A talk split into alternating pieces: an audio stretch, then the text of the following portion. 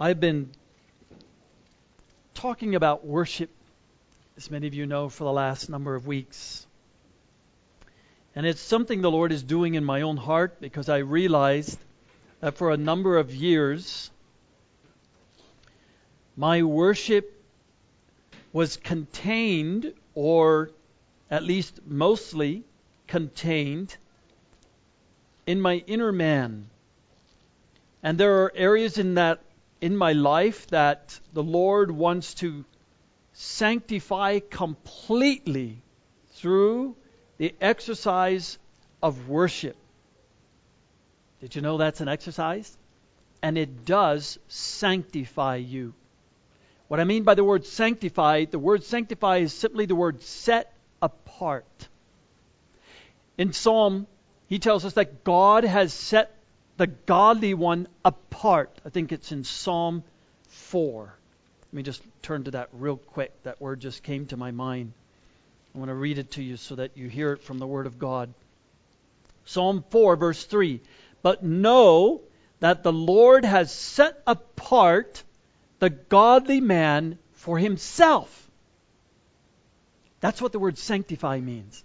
When the Lord sanctifies you and I, whether He does it in a small, concentrated way or area of our life, or whether He kind of does it on a broad stroke, like He just takes a big chunk of your life and He says, This I want to sanctify for myself. He sets it apart. He takes it where it was and He sets it apart for Himself, for His use, for His glory, for His purpose that's what God does when He sanctifies us. So keep that word in mind. Sanctify means to set apart. In 1 Thessalonians chapter 5 verse 23, this is the word I've been pondering. Now may the God of peace himself sanctify, set apart you entirely. Not just one part of you, the complete part of you, entirely. Nothing left in your life that isn't set apart to God for Himself. Sanctify you entirely. And here's the entirety of you and I. And may your spirit and soul and body be preserved completely. Nothing left unpreserved or unsanctified for God Himself to use for His glory. Your spirit, your soul, and your body be preserved completely. How completely? This is the completeness of it. Without blame. Without blame. That means that God doesn't put any blame on you anymore for anything. He has taken everything in your life and He's sanctified it, He's set it apart for Himself. And there's no blame in it. Without blame at the coming of our Lord Jesus Christ. That word blame in other translations is also used without blemish. I like that word a little better. I think it, it describes a, a, a little uh, a better in other scriptures where what when God sanctifies us, He takes away our blemishes. It says He will come for a pure and spotless bride, one without blemish, without spot. Ephesians tells us. And so I think the word blemish fits very well. And now listen to these words. Verse 24. Faithful is he who calls you to be set apart, to sanctify you. He's faithful, and He also will bring it to pass. So, dear brothers and sisters, if this word this morning overwhelms you, and you see areas in your life that are not without blemish, and that haven't been entirely set apart for His glory, be encouraged He's faithful, and He will do it. However, He needs a willing and obedient heart to accomplish it. He needs my, me and you to be willing, first of all, be willing, and then to be obedient for him to accomplish that. But it doesn't depend on your pursuit of God or your devoutness or or or your um, your determination to accomplish this. He is faithful, and He will keep coming to you and I and saying, "I want to set this apart." And if there's a struggle there, if there's a, an incompleteness there, if there is still some blemish there, He is faithful. That means He'll do it again and again and again and again. And to me, the word that describes this most beautifully is in 1 John 1, verse 9. If we confess our sins, whenever, however, if ever you confess your sin, He always, He is faithful and He's just to forgive us our sins and to cleanse us from all unrighteousness. That means whatever sin that He reveals to me, He is always faithful. Every time I confess it, He will do it. He will every time. Not only forgive, He'll cleanse us from the unrighteousness of that sin. The error that that sin led me into, the incorrectness it brought into my own life, into my family, into my wife and my children, my brothers and sisters, He'll cleanse it. He'll cleanse that error away. That's beautiful. That's why when Jesus commanded us to forgive each other, why this is so important, he said, You must forgive each other 490 times a day. 490 times a day? I like to say scriptural in my definition of things.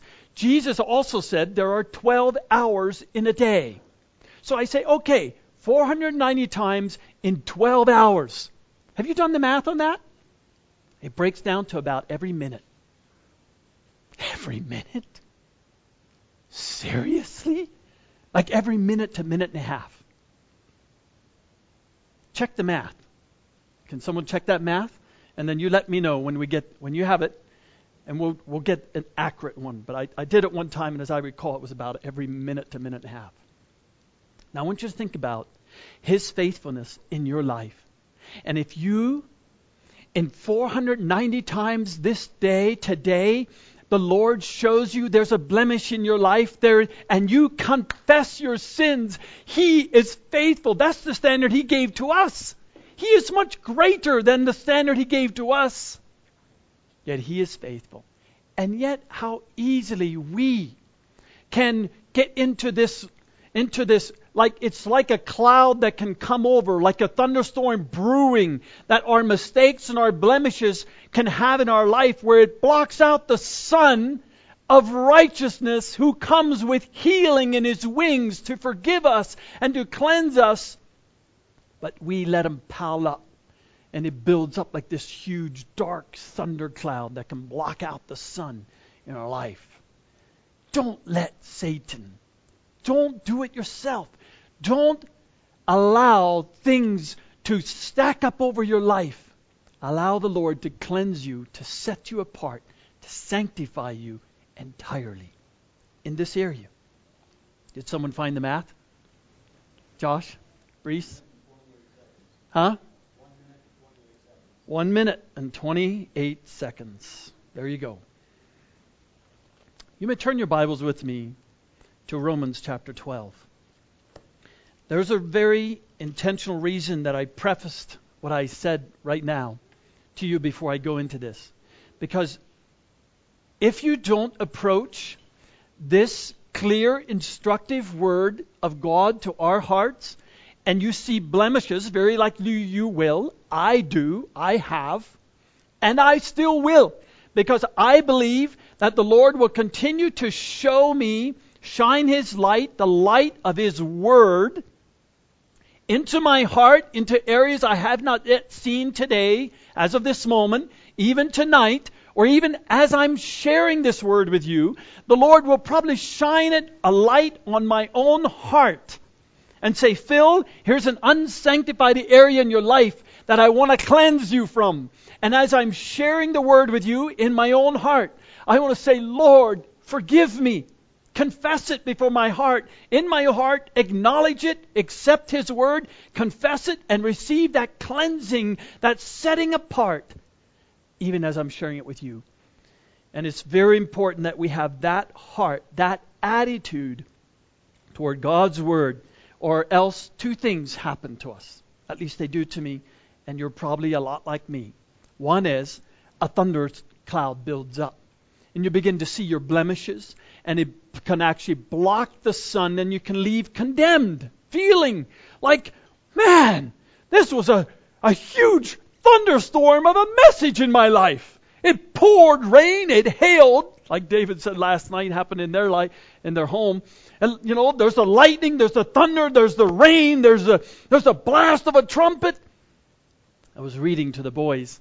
We're reading through Exodus, and we were reading how God in Exodus brought Israel the first time that Israel as a nation came to God. And God spoke to them one on one. It was a really amazing experience, awful experience. That's what they called it. They said, This is so awful that if God continues to deal with us like this and speak to us like this, we're all surely going to die.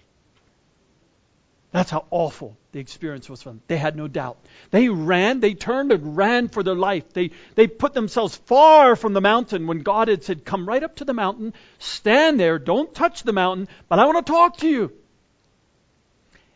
And Hebrews says this in Hebrews chapter 12 that even Moses himself, verse 21, verse 20, he says, For they could not bear the command, if even a beast touches the mountain, it will be stoned. And so terrible was the sight that Moses said, I am full of fear and trembling.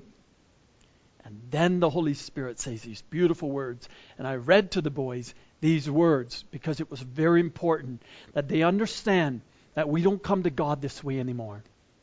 God doesn't come near to us this way anymore. Look at these words. Verse 22 of Hebrews 12.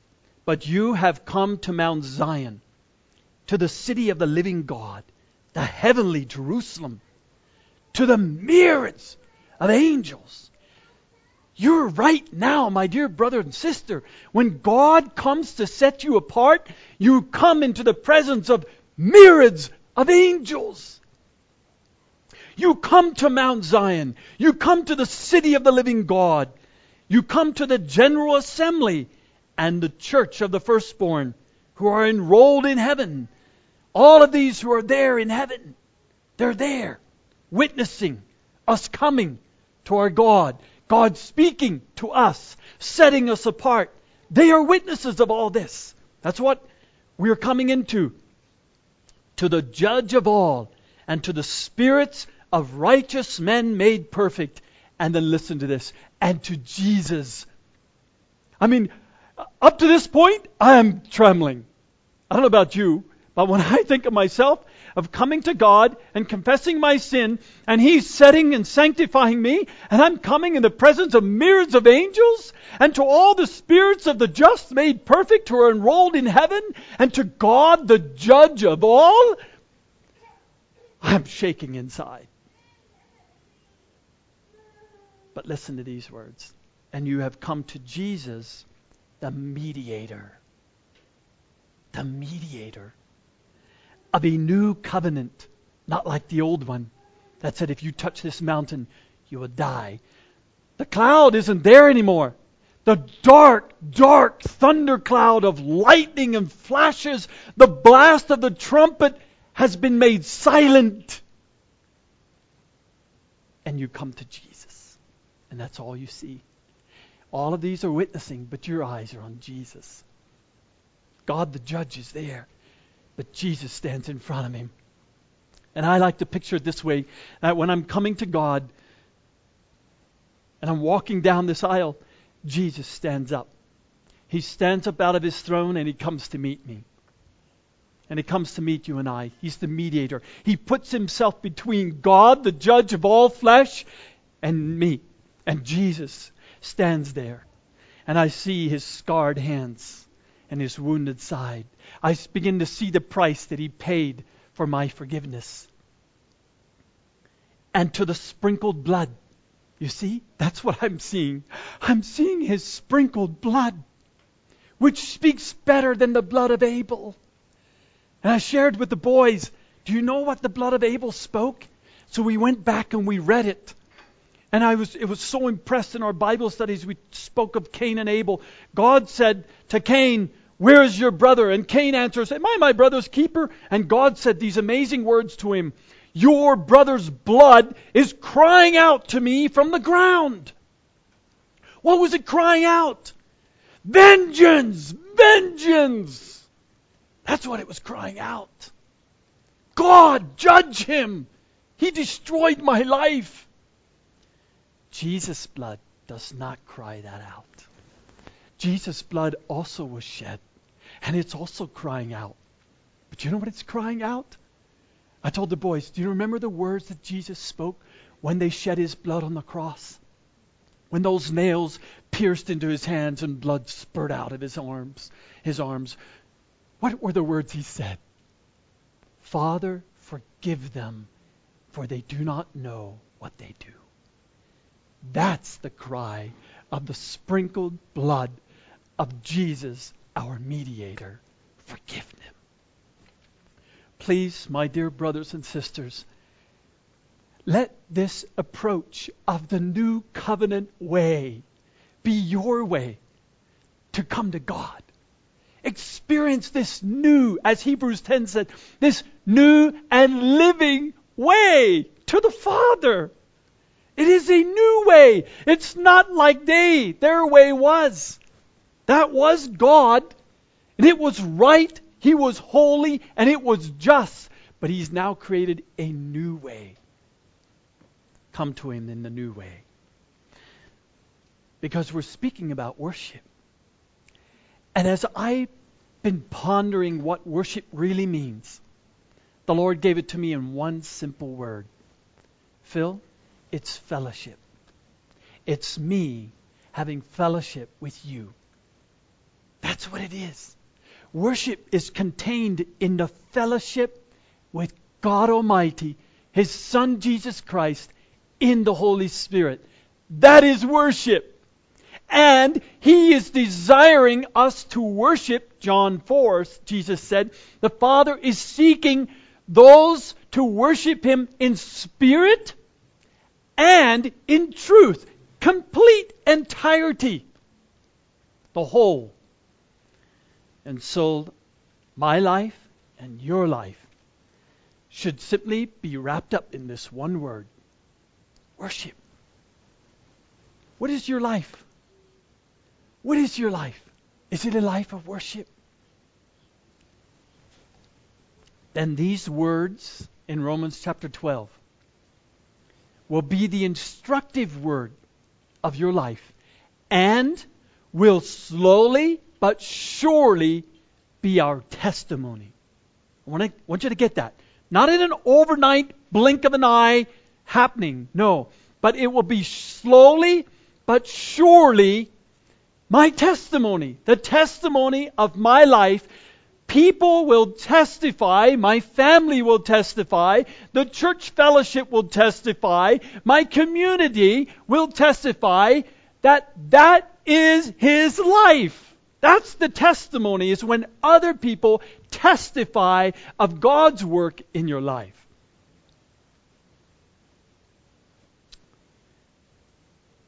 Romans chapter 12. I urge you, therefore, brethren, by the mercies of God to present your bodies a living and holy sacrifice acceptable to God, which is your spiritual service of worship. And do not be conformed to this world, but be transformed by the renewing of your mind, that you may prove what the will of God is, that which is good, which is acceptable, and perfect.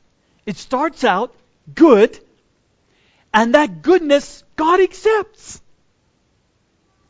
And He makes it perfect. Do you see the progression? And I think we do ourselves a great disfavor when we say that worship is contained only in my spirit. Because what happens is, there are then many areas in my life that remain unsanctified, unset apart for God's glory. And we excuse ourselves and say, oh, worship is in the spirit.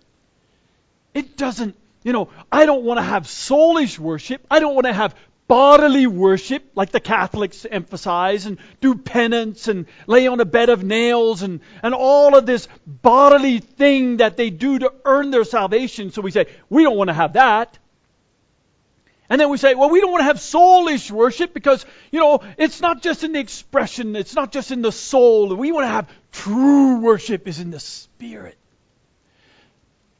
But what I've seen in my own life, that when that is emphasized and I begin to contain worship, my fellowship with God only in my inner man, and I isolate that, and I build like walls of insulation around my spirit from my soul and my body, my soul, many areas of it, and my body remain unset apart in my fellowship with God.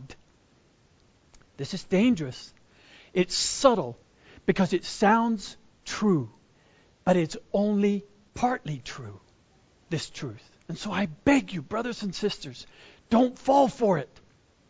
Sure, we may see in Christendom around us Christians that are very soulish in their worship. They express it a lot, maybe in their soul with feelings and emotions, and maybe there's a lack of spirit in it. Don't let that scare you, though from worshiping in the soul. Because if your soul remains unsanctified, there will be many areas in your life that will be unsanctified in your fellowship with God. And likewise in our body. I think that many Christians perhaps excuse themselves and they don't allow the Holy Spirit to really take their whole body and set it apart for His glory as a temple of the Holy Ghost because they say, oh, well, I'm not going to worship God in the body. Really doesn't mean anything. What's really meaningful is the Spirit. But let the Holy Spirit sanctify you entirely your whole body, soul, and spirit. And I'm going to show you from the Word that this is God's good and acceptable and perfect will for us to have fellowship with Him this way. So he's speaking here about our bodies. And it's very interesting that he kind of begins with the body. Why so? Because when the Holy Spirit come, came down from heaven, he was looking for a body. He was looking for bodies to fill and to express himself through to the world. And he still is. He is looking for your body and my body so he can use my tongue, my mouth, he can use my eyes, he can use my mind, he can use this body, my hands and my feet to do his will on the earth. And without a body, the Holy Spirit doesn't have a good representation, expression, or demonstration of himself on the earth. And it's like he says in 2 Corinthians chapter 4 or chapter 5, one of those chapters. You can look it up. Where he says, Now you are ambassadors on the earth in Christ's stead. When God sent Jesus, he sent him with a body. And it was very important to this day that Jesus came not in the form of a cloud, but in a body, a man's body so that he could, like in everything else, be made, Hebrews 2 says, like his brethren. Why? So he could deliver us from the power of the flesh and all of its lusts. And until Jesus came in the form of a body, that truth was never clearly demonstrated on the earth. God tried to through speaking, but when God speaks, he speaks like thunder. He even did over Jesus. When God spoke in an audible voice over Jesus' life, the people said, It thundered. That's what they heard, was thunder. Jesus heard his Father's voice saying, This is my beloved Son. Hear him. And it would still be that today without a body. So don't allow yourself to be cheated from the Holy Spirit taking your body and say, oh, it's meaningless. It's just my body. No! It's the body God created and gave to you for set to be set apart for his use and building his church on the earth. It's your spiritual service of worship to God. And that's why he says, don't allow your body to be conformed to this world, but be transformed. How? In your soul, the renewing of your mind. Renew your thought process. Isaiah said, God spoke to Israel in Isaiah 55. He says, Your thoughts are not my thoughts. Your ways are not my ways. For as the heavens are high, higher than the earth, so much higher are my ways and my thoughts than yours. But now he says, I've come to give you my thoughts. That's why I pray over the boys nightly. Lord, give them dreams of your thoughts towards them. Your thoughts towards them. Let them ponder that in the night seasons. Oh, that's transforming, brother, sister. If you're having bad dreams, dear brothers and sisters, start by presenting your body in this living way. Lord, in my body, I need help. My thoughts are not transforming my life, they're plaguing me. Give me your thoughts to transform my night experience. I tell you, you pray that sincerely, you pray it in faith, God will do it. He will do it. But He'll change your actions too. He'll change the movies you watch before you go to bed. He'll change the books you read before you go to bed. And He'll take His living word and He'll say, Feed on my word. Ah, it'll change your dreams. Or He might say to you, Don't fill your tummies bursting full and go to bed and sleep that night. Present your body a living sacrifice to me, and it will change your dream life. It's true, brothers and sisters. You can't divorce it.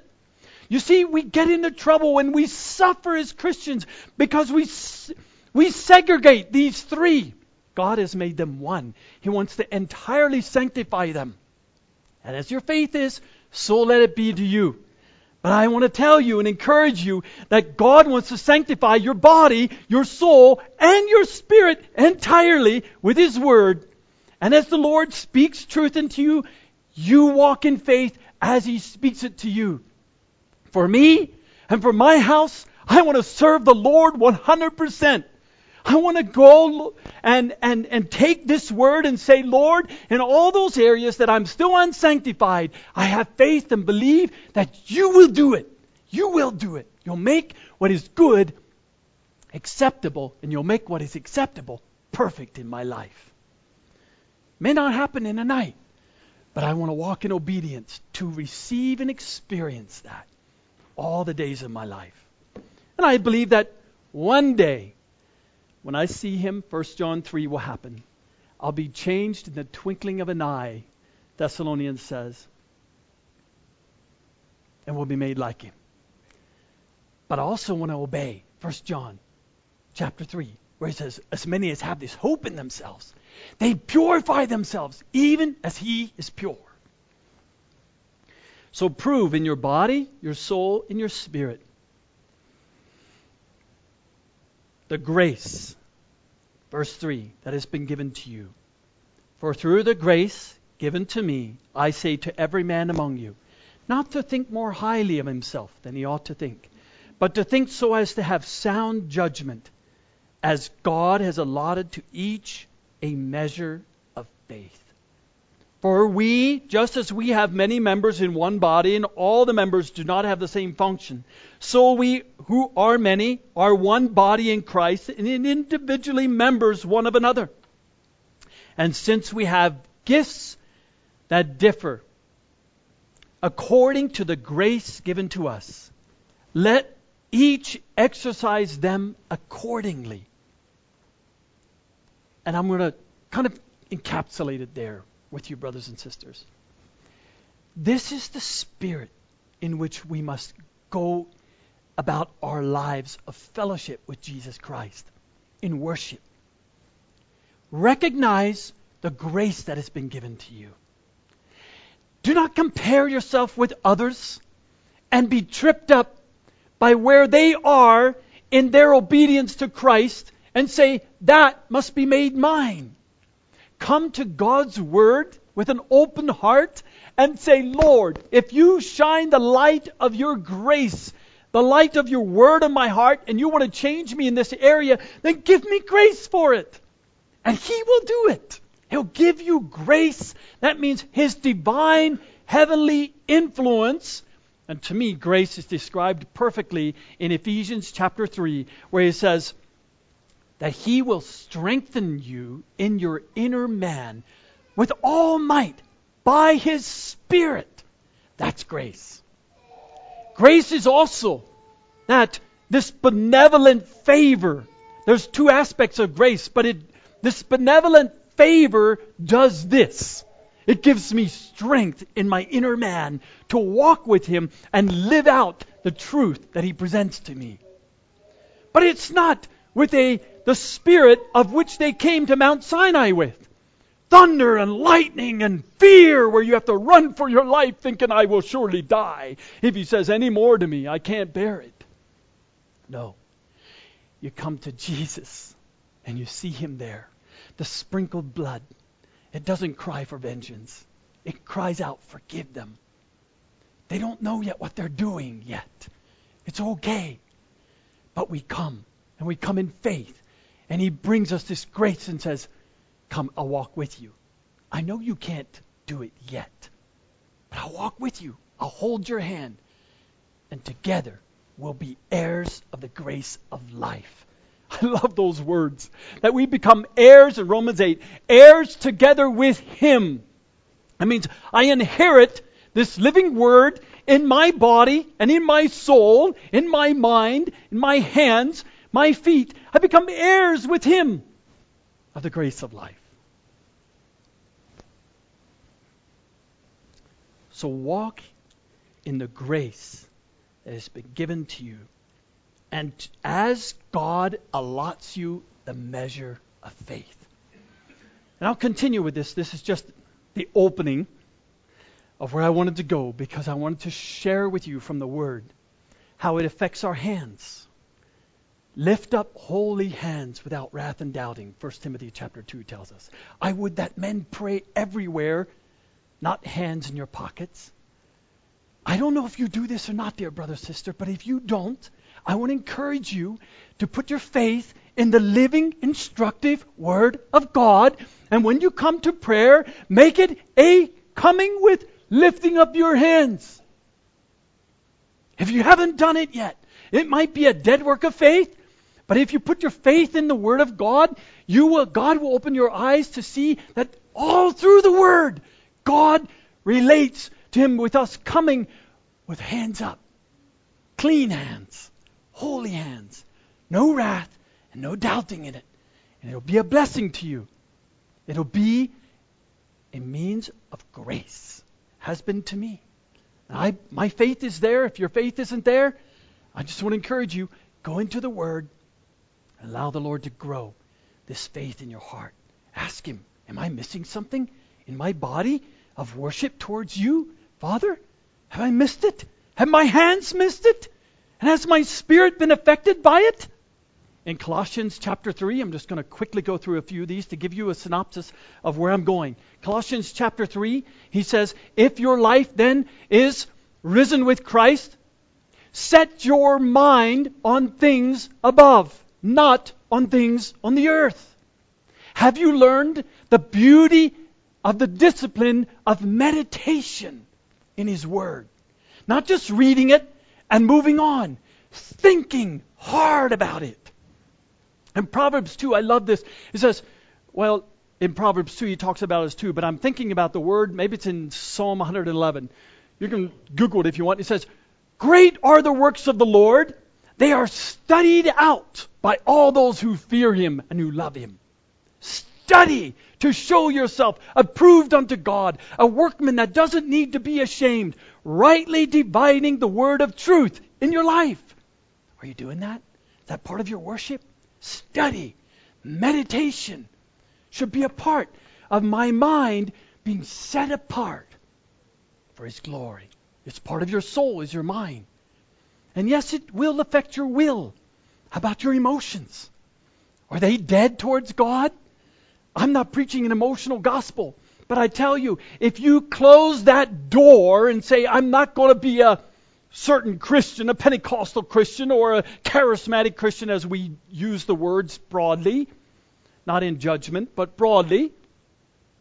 And so you close your heart of emotions towards God and worship towards Him. I tell you, there'll be a big part of your soul that will have all kinds of feelings and emotions that are not set apart for His glory. And the Holy Spirit won't be able to sanctify them and use them for His glory. You'll use them on your own will, on your own life. You do have emotions, you do have feelings, and you have them on the earth instead of set apart and putting them in heaven. That's just a brief synopsis of how I believe that the Holy Spirit wants to sanctify us in our worship of service towards Him entirely our body, our soul, and our spirit. And I urge you, my dear brothers and sisters, don't be robbed, don't be cheated by some doctrine or teaching that you may have received or may have heard of and puts a fear in your heart. And so you close that door. Come to Him. Come to Jesus, the mediator. And put your faith in His work. Faithful is He who called you. He also will do it. Father, I pray that you would do this in my own life. And I thank you that I come to you this morning, to Jesus, the mediator of this new covenant. Not to the thunder and the lightning and the cloud and the blast of the trumpet, but to Jesus. In the presence of all the heavenly myriads of angels, and in the presence of the spirits of righteous men made perfect who've gone on before us, yet we come to Jesus, the sprinkling of his blood. And I pray that you would do this work continually, faithfully in our hearts. Increase our faith to come to you in faith and accept your word and obey in faith. In Jesus' name, amen.